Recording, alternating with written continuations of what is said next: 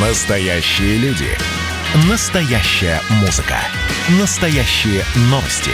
Радио «Комсомольская правда». Радио про настоящее. 97,2 FM. эм. Здоровый разговор. Всем привет, это «Здоровый разговор» в эфире Баченина М. Я тут наткнулась на отличнейшую стратегию для тех, кто страдает на диете. Но сразу предупреждаю, подходит не всем. Есть такое слово «cheat meal». От английских «cheat» – мошенничать, обманывать, а «meal» – еда. И это запланированное нарушение диеты. Прием пищи, который состоит из вкусных, но запрещенных в обычные дни продуктов, ну, вроде сладости, фастфуда или алкоголя. Например, знаменитый cheat meal Дуэйна Скалы Джонсона часто включают целые горы роллов, огромные стопки блинов, пиццу и почти всегда текилу. Считается, что читмил помогает снизить психологическое напряжение от невозможности потреблять любимые вкусные продукты и тем самым поддерживает готовность и дальше сидеть на диете. Но хорош ли читмил, как его малюют? Низкокалорийная диета и потеря жира уменьшают скорость метаболизма. Дело в том, что тело тратит меньше энергии в покое и во время активности. И это влияет на дефицит калорий и может замедлить или вообще остановить процесс.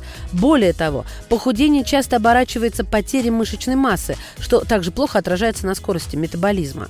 В теории перерыв на читмил может спасти от негативных эффектов диеты, и некоторые научные работы даже подтверждают это. В одном эксперименте атлетов силового спорта разделили на две группы. Одни постоянно придерживались диеты с урезанной калорийностью в 25% от нормы. Другие 5 дней в неделю ели еще меньше, до минус 35% от нормы, от суточной потребности. Но зато в выходные питались на все 100%.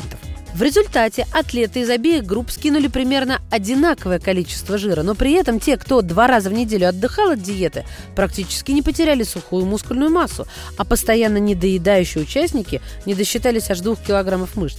Кроме того, метаболизм на прерывистой диете замедлился всего на 38 калорий в сутки, а на постоянной – на 78. Смело включайте в читмил любимые сладости, выпечку, картошку, макароны. Ешьте в удовольствие. И не страдайте от чувства вины. Тоже мне. Возможность иногда нарушить строгие правила защищает от непреодолимой тяги съесть что-то запрещенное, которое может обернуться перееданием и отказом от диеты. Вам будет проще удержаться от куска пиццы или стаканчика мороженого, если вы знаете, что сможете их позволить себе завтра или через 2-5 дней. И при этом вы не будете нарушать свои планы питания и не ощущать себя, конечно, преступником. Век живи, век учись взвешиваться. Берегите себя, ваша Маша. Здоровый разговор.